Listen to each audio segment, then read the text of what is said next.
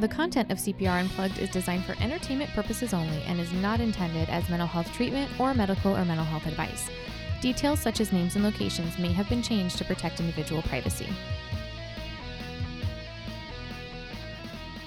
Hello and welcome to CPR Unplugged. I am your host, Jess, whoever you are, wherever you are joining us from today. Thank you so much for being here. Today I am joined again by Laura. She hey, has Hey, good to see you. I'm glad that you're uh it's been a while. It's been a while since we've done a session together. It has. I'm looking forward to it because I always love my time with you. yeah, we have some interesting conversations. so today we're talking about something and I feel like we kind of we do tend to talk about personal experiences on here. So just a heads up that we are talking about an experience that you have had as a COVID long hauler. Mm-hmm. That's right. I am happy to tell you that my long haul has come to an end. That's a really good thing because for a while there, I wasn't sure that I was ever going to feel like my old self again. I I'll I'll try to try to hit the high points, uh, uh or I guess in this instance the low points. Um, I was I got my COVID diagnosis in December of 2020. So Christmas Day uh, is when I got the call that what I thought was some kind of sinus infection turned out to be COVID. And um, I knew right then and there that my husband was very likely positive too. And we were pretty sure that we got it because he had been going every single day since the onset to a hospital where there were COVID patients uh, right and left lining the halls. We were as careful and precautious as we could be, but it it came home with him. And my infection itself was actually what I think would be considered very mild. Felt like a sinus infection, had some discomfort, you know, my face felt funny, my head felt funny, but that was pretty much it. I did lose my taste of uh, my sense of smell and my taste. That was gone. And Three weeks later, I tested negative. But I didn't taste or smell for six months. Mm-hmm. And it made eating really, ugh, you know, when you're left kind of with just the consistency of food, if you take out the actual taste and a pleasant smell, it's it's not good. And I lost a lot of weight and I developed insomnia during the illness that continued on. So for six months, I wasn't sleeping. And then the next thing I realized was that not only was I experiencing elevated heart rate, like these strange episodes when I would exercise, I felt almost panicky like, why is my heart up, my heart rate up so high so fast? I felt dizzy, I felt queasy, wasn't able to lift the same amount of weight, wasn't able to last as long as I would normally last if I was jogging or hiking. And it was making me very nervous, plus no sleep. Um, plus I was losing weight, plus I lost muscle muscle mass. And then one day I woke up and I realized that I was depressed. Mm. And that I felt like I was going to push through. Now, if you don't mind sharing, had you had an experience with depression before this? Gosh, um, 25 years ago, several members of my immediate family, including my mother, passed away. Actually, several is seven um, within a 19 month period. That was a lot. And I'm pretty sure that I went through a situational depression I went immediately to counseling when I did not feel myself, when I noticed that I was lacking energy. I didn't have motivation to do a whole lot of things. I didn't really want to be social. I recognized that I was kind of retreating from friends. And I went to counseling and I definitely had a great counseling experience and moved through that. So here we are 25 years later and i was not experiencing depression i'm i really can say tr- truthfully, I not prone to depression. I wasn't having any signs or symptoms. Everything was ordinary for me until I was trying to recover from a mild COVID case. What did you notice when you said that it, it dawned on you, oh, I'm experiencing some depression right now? I I was continuing to work. I was able to, sh- I, I showed up for everything that I was supposed to show up for in my life. And I was, I, I, I think I started to realize something was not right with my mood when I was telling myself, you have to go for a walk, you have to get outside. I, it, it suddenly hit me that I'm staying home, I'm doing that again. I'm withdrawing from people. I'm too tired. And when people would say, How are you? What's up?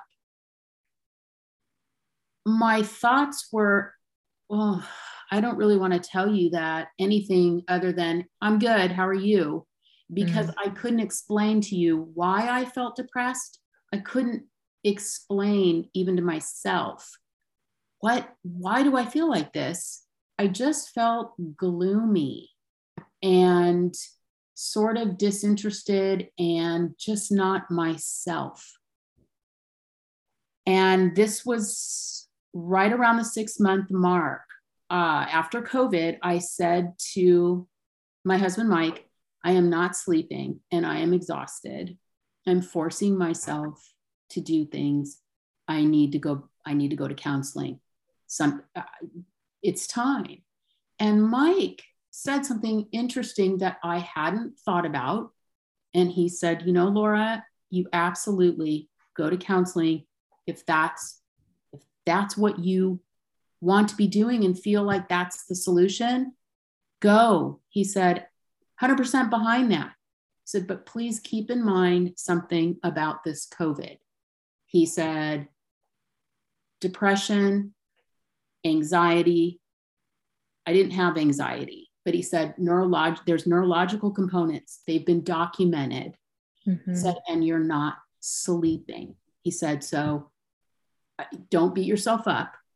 And I was getting a little panicky, like, why, why don't I feel good? When am I going to feel good? And the most interesting thing happened. I didn't sleep that night, but the next night I wiped out and I slept and I woke up and I had I, my head felt better. I felt a little clearer. And I made an appointment to see a counselor and I continued every day to feel better.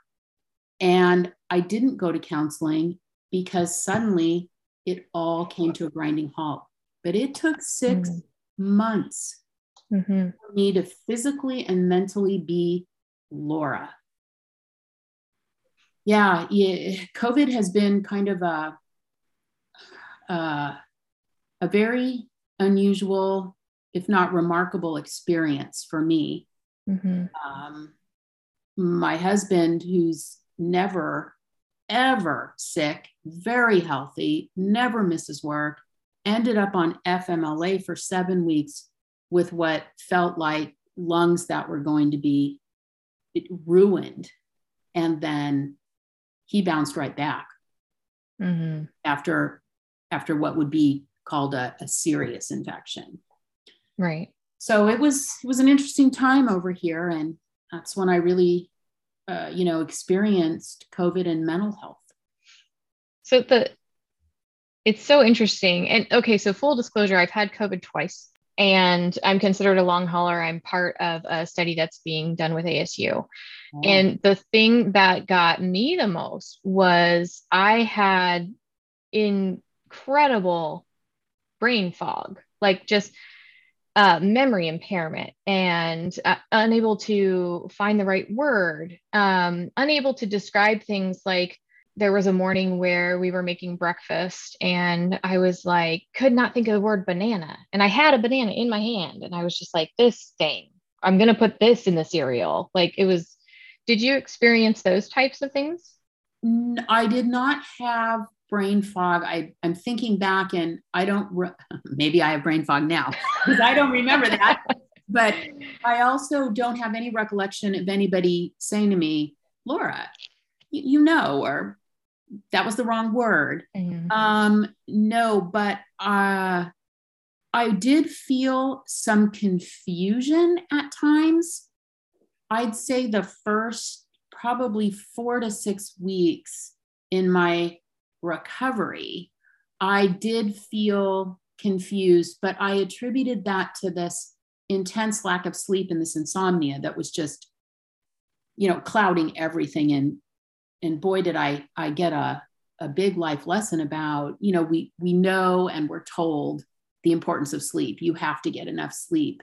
If you Mhm. if you lack sleep, it it affects this and that. And I don't know. I I guess you just don't know until you experience it just how critical sleep is. Oh yeah. I attributed attributed that confusion to to sort of exhaustion.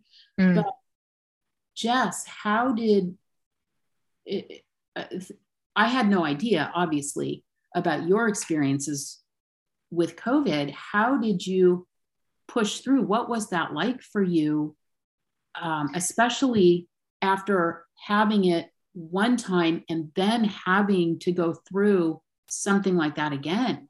Right. It was very weird because the two, I had two different strains.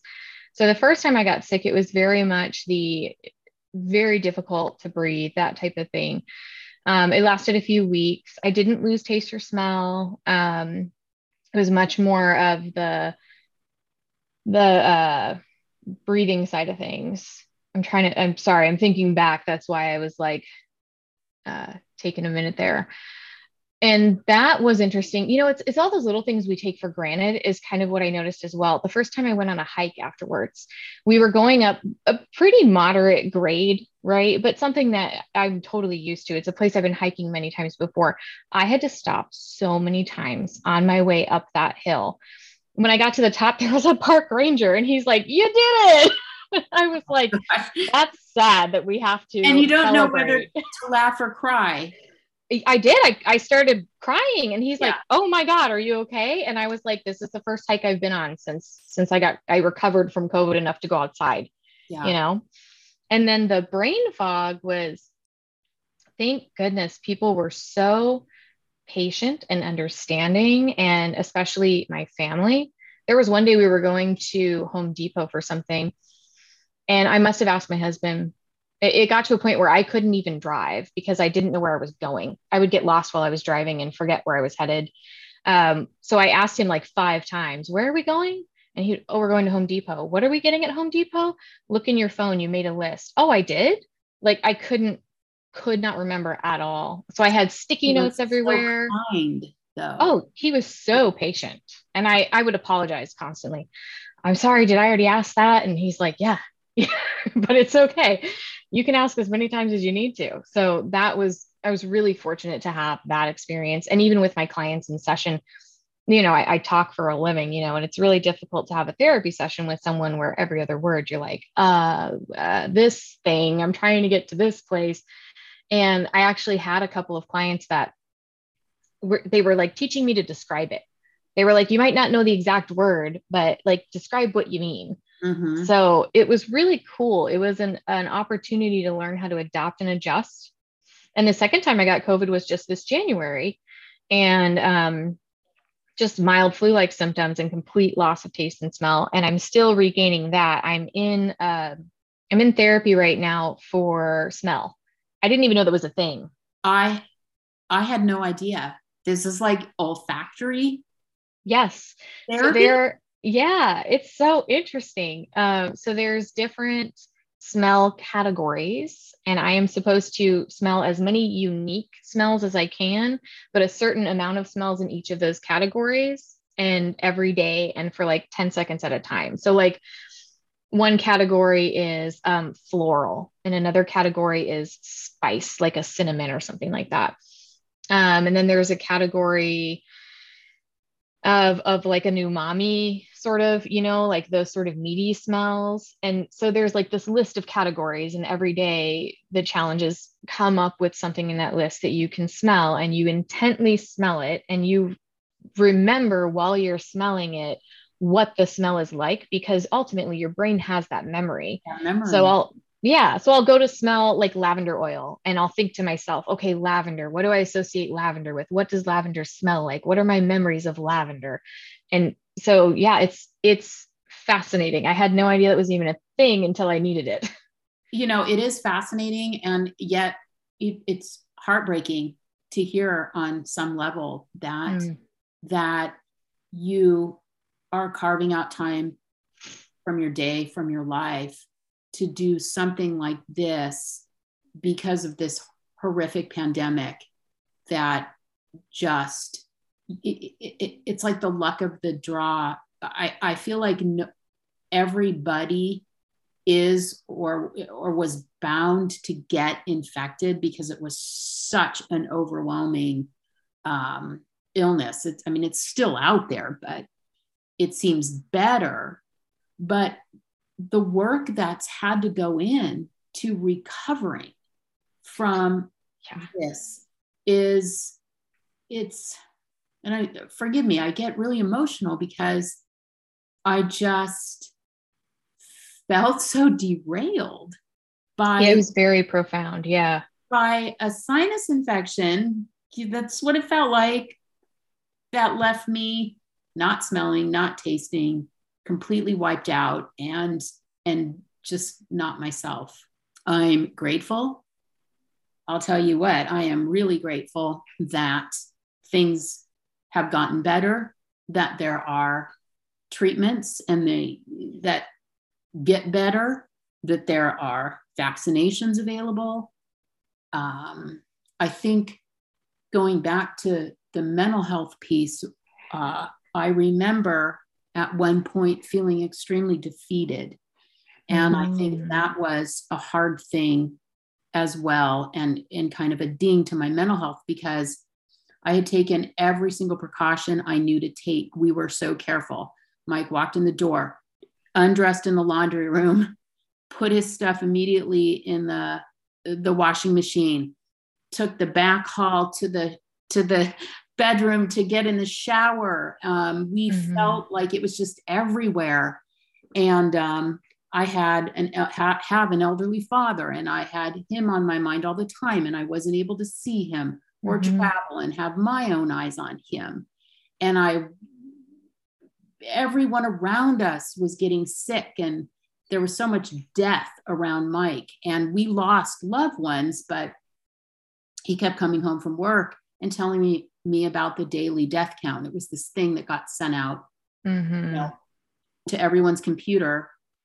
And it just was so awful. And then when I got it, I felt like, whoa, whoa, whoa. I I worked so hard not to. I had groceries delivered. I wiped them all down until we knew we didn't need to wipe them all down. I mean, I did, I, I listened to everything and I played by all of the, the quote COVID rules and it still got me and I felt defeated. And um, that was a rough one.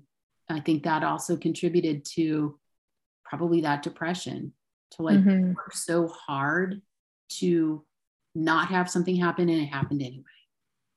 Right. Yeah.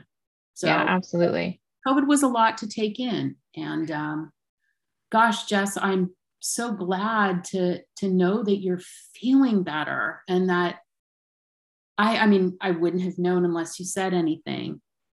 And I just I'm I'm like so glad you're you're sitting here talking to me and likewise yeah right and it, you know it's it's been a unique experience i think for there is nobody that hasn't been affected by COVID in some way, right? Whether that's kids who have missed prom or that's um, being isolated, that comes with its own challenges, hospitalizations, worry about other family members. It's been, you know, very prolific in that way. And I think, uh, if nothing else, we've definitely learned to be more compassionate and patient as a society, right? Um, I was thinking about, I was uh, working in a hospital setting a few years back, and it there was a day that I went and worked a full like 16 hour shift, and I had the flu, and I just slammed Dayquil all day long and wore a mask, right? And I'm so glad to know that's not the norm anymore, right? Like we have actually changed expectations. So as as much as it has affected everyone, um, I'm curious. I'm curious to see the long term. I want to see five years from now. What do we hold on to from this pandemic? Yep. What do we take from it? Um, I'm very interested to sort of fast forward to that five year and that 10 year mark. What did we learn? And did we do better as a society? Mm. Did we do better in healthcare and mental health care? Most of us, I guess all of us really, our contemporaries, we have not experienced a pandemic of this nature. And there's so many learning opportunities clearly from this. Mm. It, it, today, this morning, actually, I went to have my annual mammogram and masked up. It's required. Um, the technician was masked and and at one point, you know, our faces were so close together as you know when when you're getting positioned at the mm-hmm. machine. Mm-hmm. And she, I said to her, "Gosh, I bet it must have been weird to have to be this close to somebody else's face when COVID was really spiking." and she said oh she said yeah it was it was really really scary and mm-hmm. she said and now i feel so much better about things and then she said and i keep thinking to myself why weren't we in mass the whole time right why why did it take this to put us in mass and i guess the good news is if this what it is if this is what it took to kind of wake us up a little bit and make us think more about how do we handle emergencies? What really is a public health crisis? How do we help each other when the chips are down? How do we keep ourselves yeah. safe, somebody else safe? Acts of kindness, acts of compassion. Um, yeah, there's a lot of takeaway. And at the end of the day, good things will come from this trouble we've had. It has right. to, right? Yeah, absolutely. It absolutely so if, has to. If you know of someone who's struggling with COVID long haul symptoms, be patient, right? Patience. Mm-hmm. Be kind. Mm-hmm. Be compassionate. Have some some gratitude. Yeah, absolutely. Right. And if you are struggling with those symptoms, you know, know that there there are therapies out there. There are go and talk to a counselor you know find out what kind of neurological um, rehab there is you know seek that stuff out and advocate right advocate and one of the things that i did do that i didn't quit doing was i talked to a few really good friends and while i said I was fine to lots of people. I shared that I wasn't so fine with just a few people, and they stayed in my corner. Mm-hmm. And probably that little bit of talking that I periodically did was helpful in a therapeutic way for me because I was isolated. Right. But that connection made a difference. And so, you know, to anybody listening who has cut back on the connecting or is nervous about sharing, I just would encourage everyone to do so. Don't keep it in.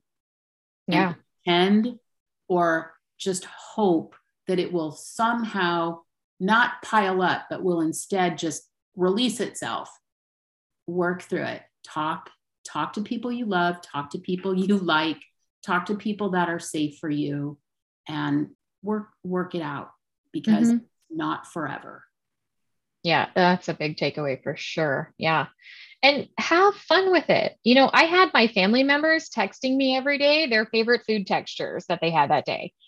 You know, and we would swap ideas like, "Oh, I'm doing crunchy today. What's your favorite crunchy food? Let's let's try it out." Like yeah. find a way to connect with people on that level. You know, it, it, with so much like the the death count, those types of things. You know, with so much of that, um, we've got to find a way to to lighten the load a little bit and just have a little fun with it when we can, right? Like it was one of those things where we were playing my niece is nine years old.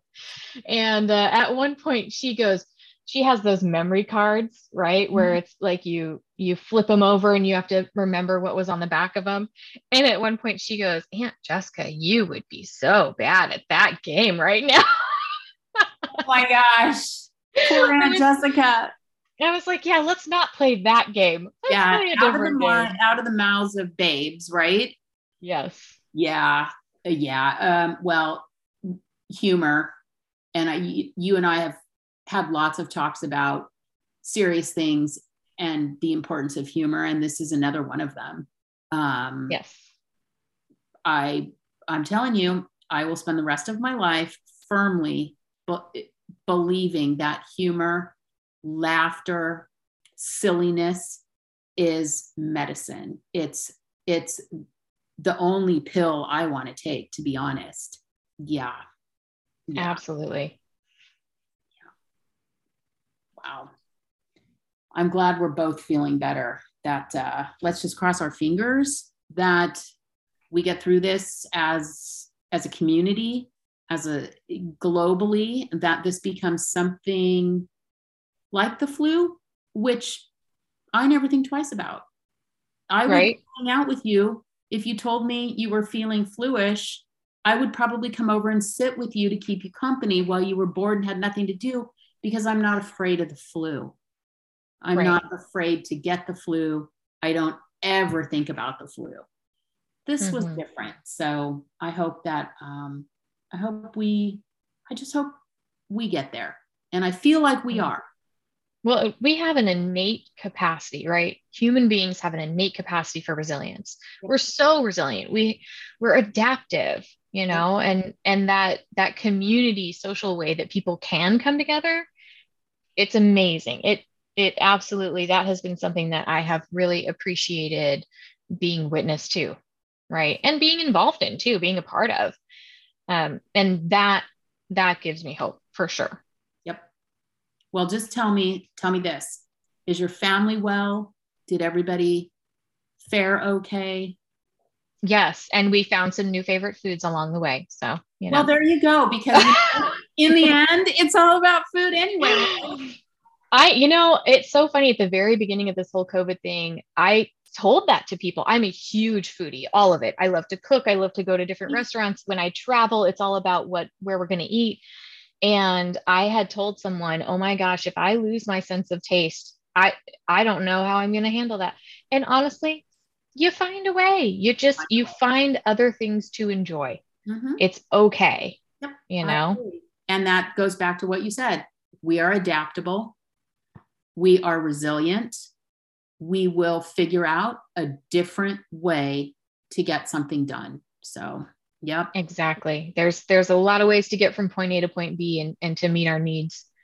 Yeah. I just really hope that anybody really going through that, what they call that long haul, um, just feels like there will be an end in sight. You know, sometimes you're just, you're, you're just buried under it. You're stuck with it and you just don't know if it will ever lift. I haven't met anybody who hasn't had it lift. It's sometimes it's six months. I know two people who went almost a year, but it lifted. This is just Mhm. this is just a, a strange set of circumstances with an end in sight. So So how are you today, Laura? today? Um, well, clearly happy, put on all that weight I lost and a little bit more. So, uh, yeah, found my way to the fridge, enjoy my my, I enjoy smelling food again. I enjoy tasting food again. And I'm just, you know, I'm doing my thing and uh, I feel like I'm back. I've felt so much better for the last probably four to five months. Yeah. So things that were starting to feel like chores don't anymore. I don't have the same level of endurance that I had, but I also don't have this overwhelming feeling that I won't ever get there again. I just, Mm. I'm just giving myself permission to, to not worry about it. Yeah. Do what I can when I want to. Uh, not, I, I, I don't have to have it all figured out right now. And that's probably one of my biggest COVID takeaways is I don't have to plan every single thing because it's okay not to. I love it. I love it. Absolutely. I think that is it. That's a perfect message to end this on. Uh, thanks everybody for joining us. Thank you, Laura, so much for your time. It's always a pleasure. Always a pleasure. Thank you so much. It was so good to see you, Jess. You as well. All right, everybody, take care. Got questions or ideas for the podcast? Or perhaps you have your own story to share. We'd love to hear from you. Email us at podcast at crisisprepandrecovery.com or call 602 281 7795. You can also find us online at cprpodcast.podbean.com or wherever you prefer to find your podcast. CPR Unplugged was produced by Crisis Preparation and Recovery, Inc. The intro and outro music was created by Rob Wilson.